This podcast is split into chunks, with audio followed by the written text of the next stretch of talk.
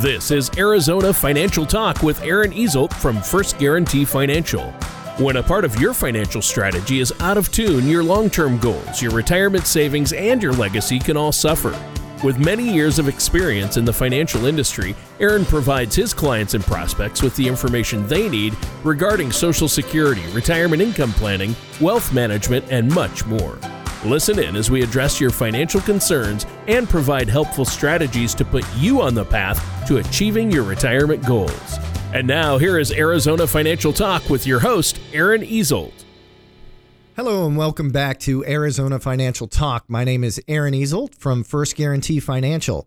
If you'd like more information about what you hear during our show today, please give us a call at area code four eight zero, two eight four, six three nine three, or you can reach us toll free at eight six six, three nine three, seven seven nine nine.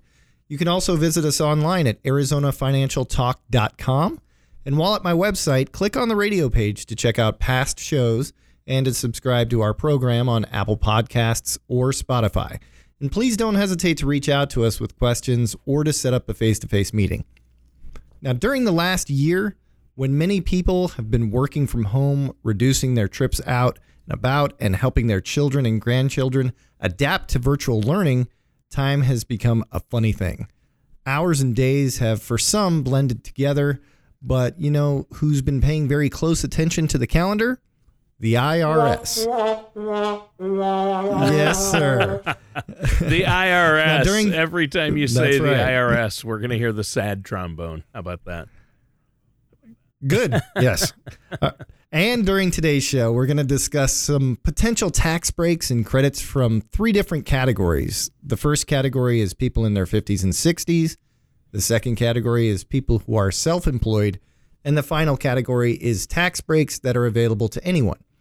But before we get further into strategies for dealing with the tax man, let me introduce my co-host. You've already heard him a little bit. Tony Shore, how you doing yeah, today? Yeah, I had to interrupt you there for a little fun because you said uh, the I R S. Um, I yes. am doing great. Uh, even though we're talking about taxes, it's good to have strategies and know what's going on. So that's a good thing. I've had a crazy week, really busy. Uh, but I am excited. I am excited, though, Aaron, because the temperatures have finally gotten above a negative twenty-four here in Minnesota. They've they've risen some since we've and gone. We like that though, don't we? In in Minnesota, it actually hit forty here mm-hmm. this past last weekend. So we're doing Ooh. we're doing better. That's a, that's people were out in t-shirt and shorts at that point. There you yeah. go. How about you? How have you been enjoying the warmer weather? It is. It's turning here. Uh, we're starting to get the uh, buds on the trees and and a lot more sunshine. But this is when.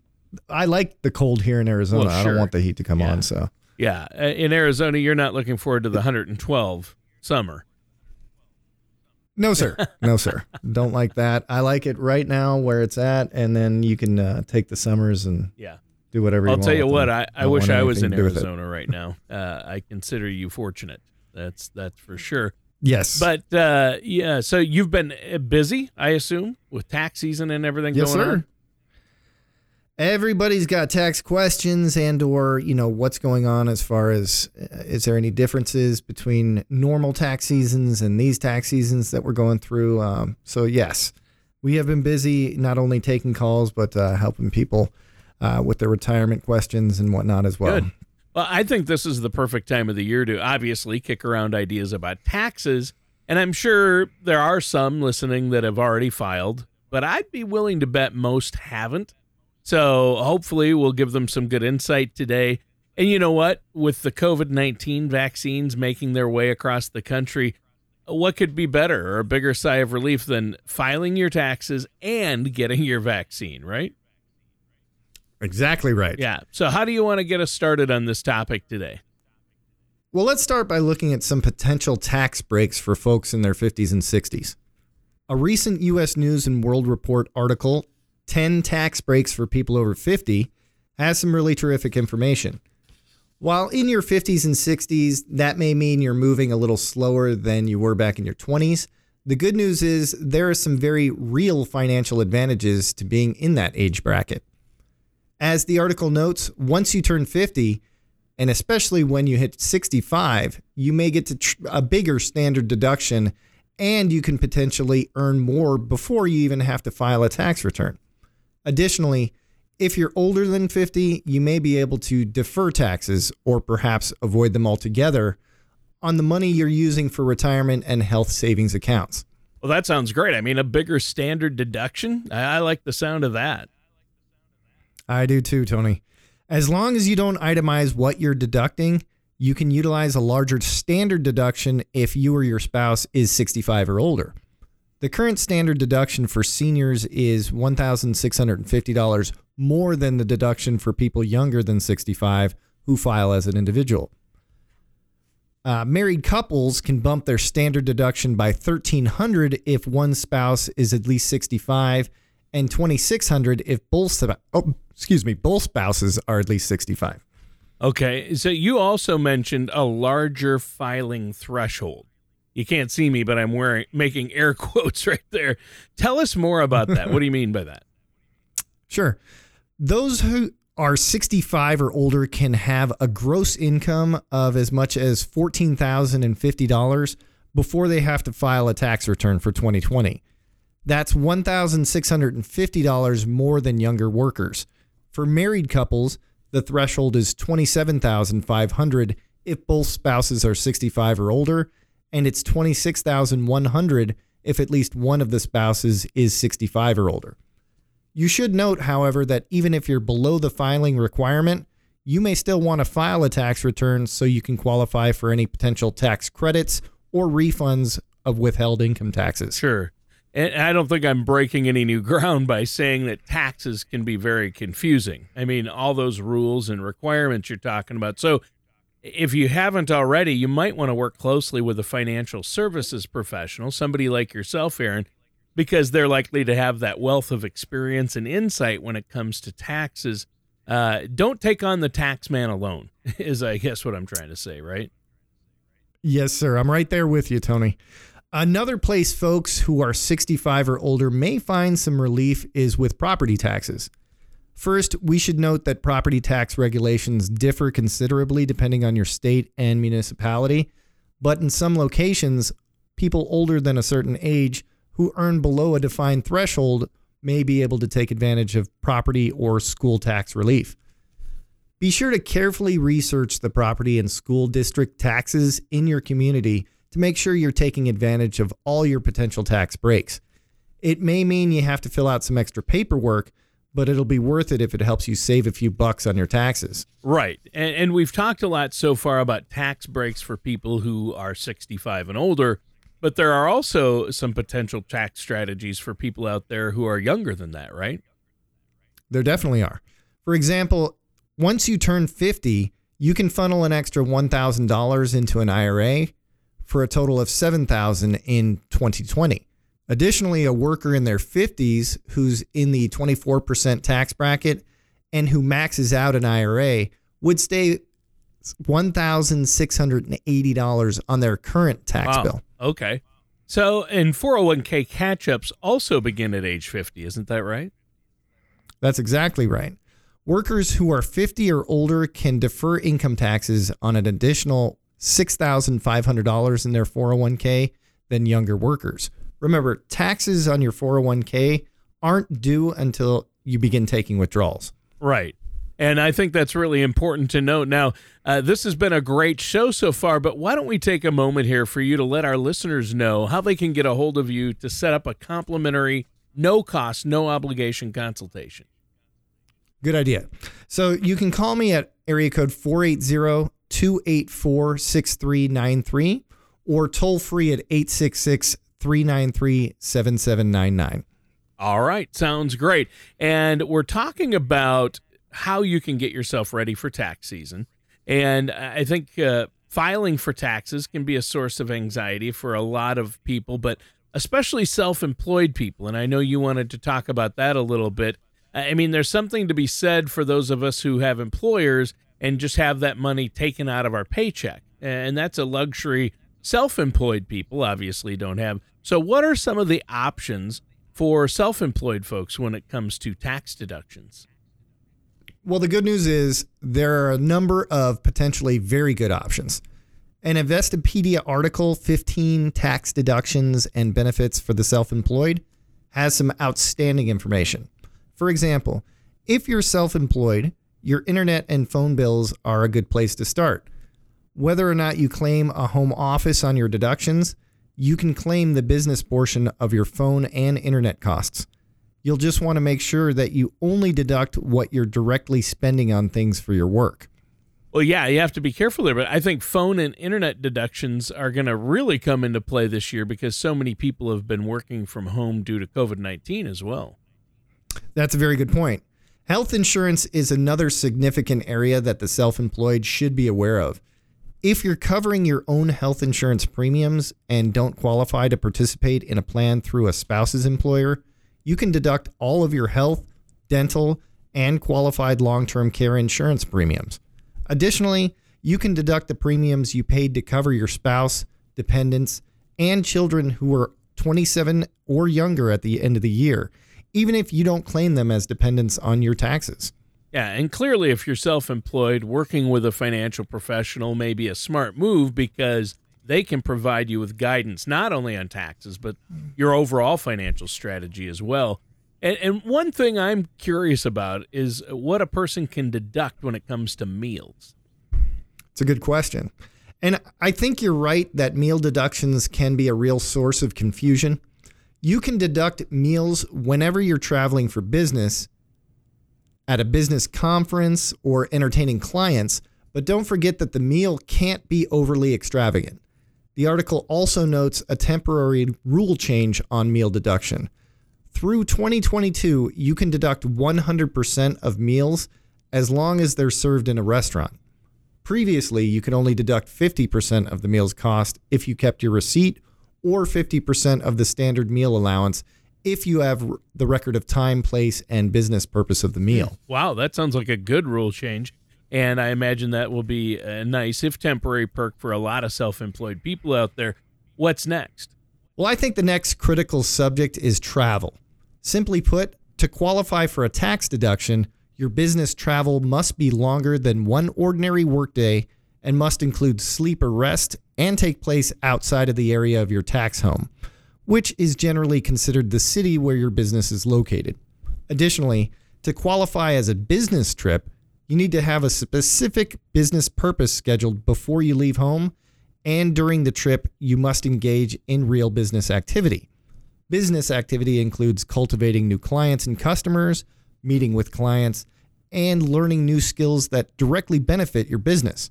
As the article notes, handing out your business card during a friend's Las Vegas bachelor party doesn't make your trip a tax-deductible business expense. It doesn't. Uh, all right. Well, it, dang it, it probably goes without saying, but if you do travel a lot for business, then make sure you're keeping accurate records and receipts in case the I R S gets curious about what you're up to. Uh, what are some of the rules for a self-employed person's vehicle use then? That's another really great question, Tony. If you're using your car for business purposes, your costs for those drives are tax deductible. This is another place where tidy record keeping is going to be really important because you'll want to track the date, mileage, and reason for each trip. It's important not to claim personal trips as business trips, though. Oh, okay. Yeah, that's that's always a good a good that's always good advice. Uh, now, how does that deduction work, though? The easiest step is to calculate deductions using the standard mileage rate that's determined by the I R S. The standard mileage rate is fifty-seven point five cents per mile in twenty twenty and fifty-six cents per mile in twenty twenty-one. Wait, so it went down? The standard mileage rate went down. It should go up. They should be giving us more every year.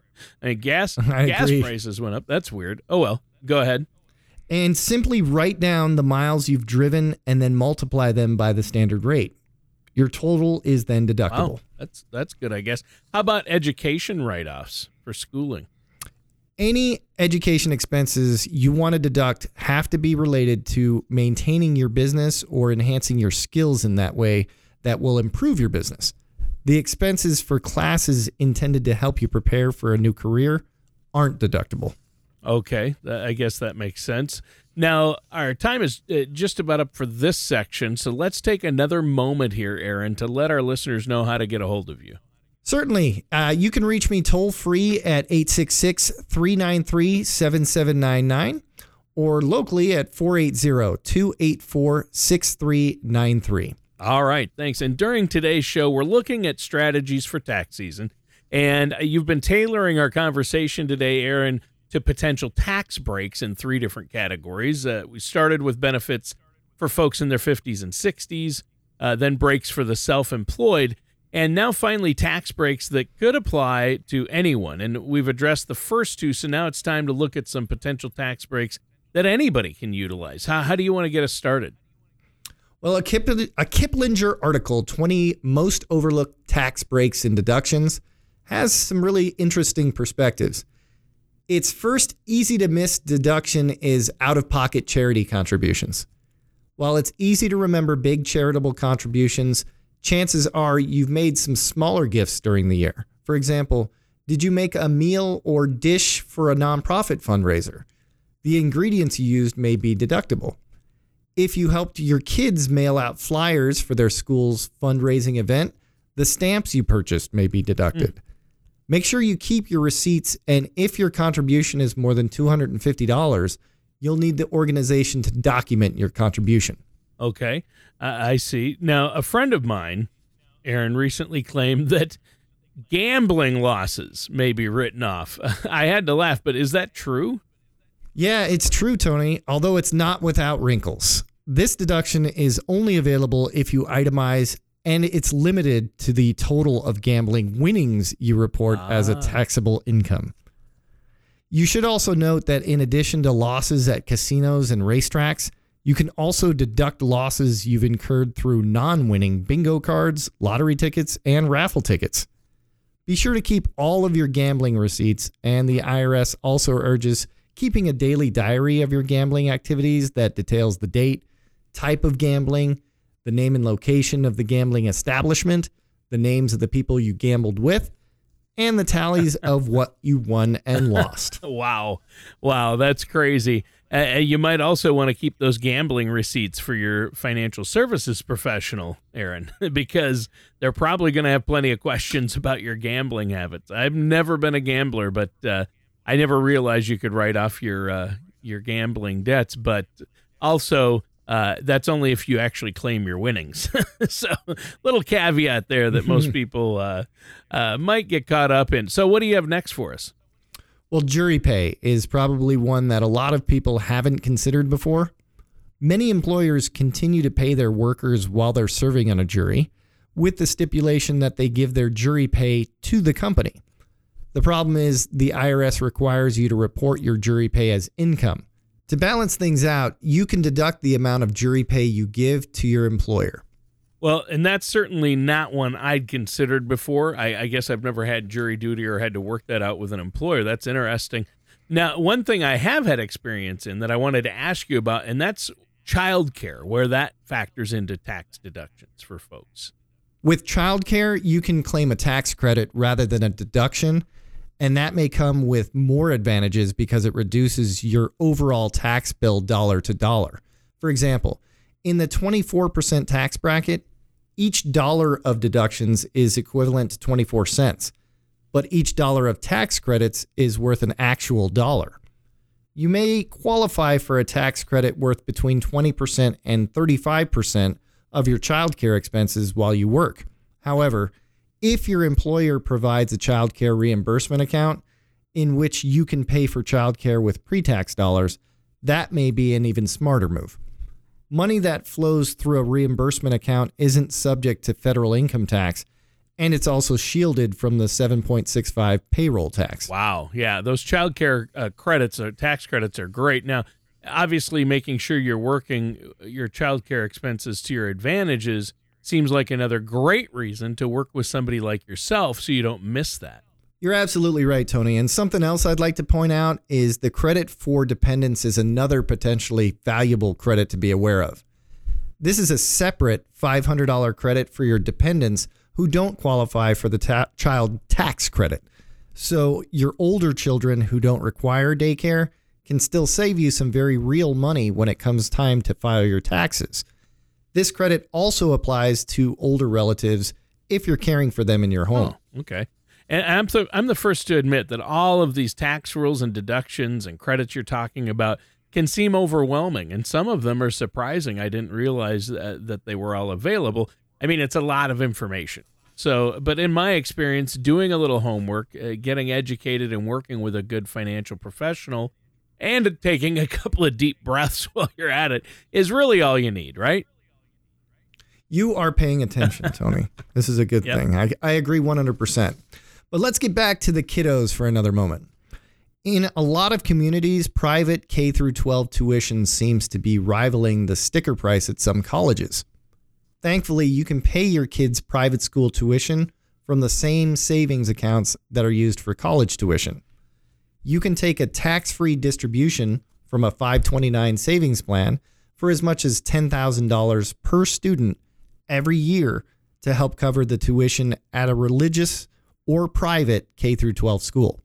While you can pay from multiple five twenty-nines, you can't go over the total limit. That's right. And if a private school is part of your plan, this is definitely a deduction you'll want to utilize. Now, this has been a terrific show today, Aaron, but we're out of time. Is there anything else you want to add before we go today?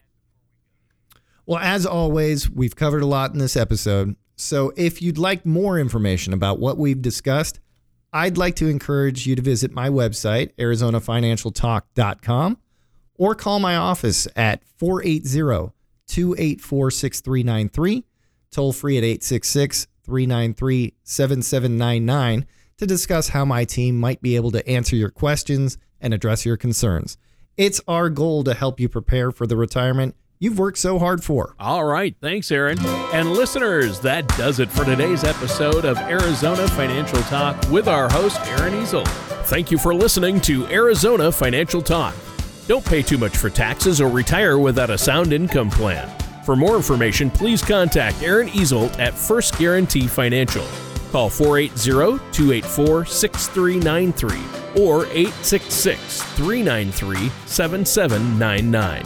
Or visit them online at arizona financial talk dot com. All matters discussed during this show are for informational purposes only. Each individual situation may vary, and the opinions expressed here may not apply to everyone. Materials presented are believed to be from reliable sources, and no representations can be made as to its accuracy. All ideas and information should be discussed in detail with one of our qualified representatives prior to implementation. Advisory services are offered by Forethought Investment Group, L L C, a registered investment advisor in the state of Arizona. Insurance products and services are offered through First Guarantee Financial, an affiliated company. Aaron Eisele, Forethought Investment Group, L L C, and First Guarantee Financial are not affiliated with or endorsed by the Social Security Security Administration or any other government agency.